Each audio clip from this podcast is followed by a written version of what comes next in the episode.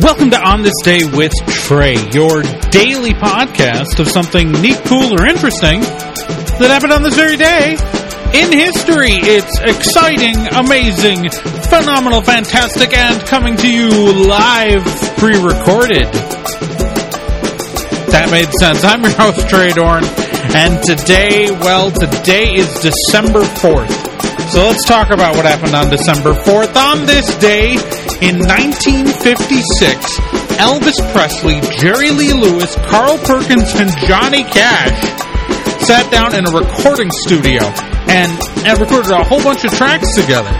And uh, they called the local paper, and uh, they got dubbed the Million Dollar Quartet. And you'd think that this uh, would have been a big deal, except it sat on a shelf. The recording sat on a shelf until 1981 when it was finally released.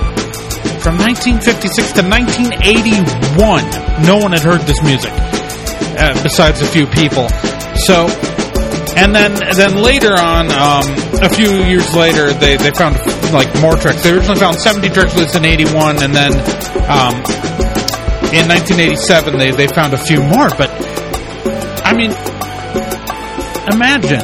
I mean, these are the biggest names ever recording stuff and just having it sit on a shelf for that long. It's kind of impressive and amazing.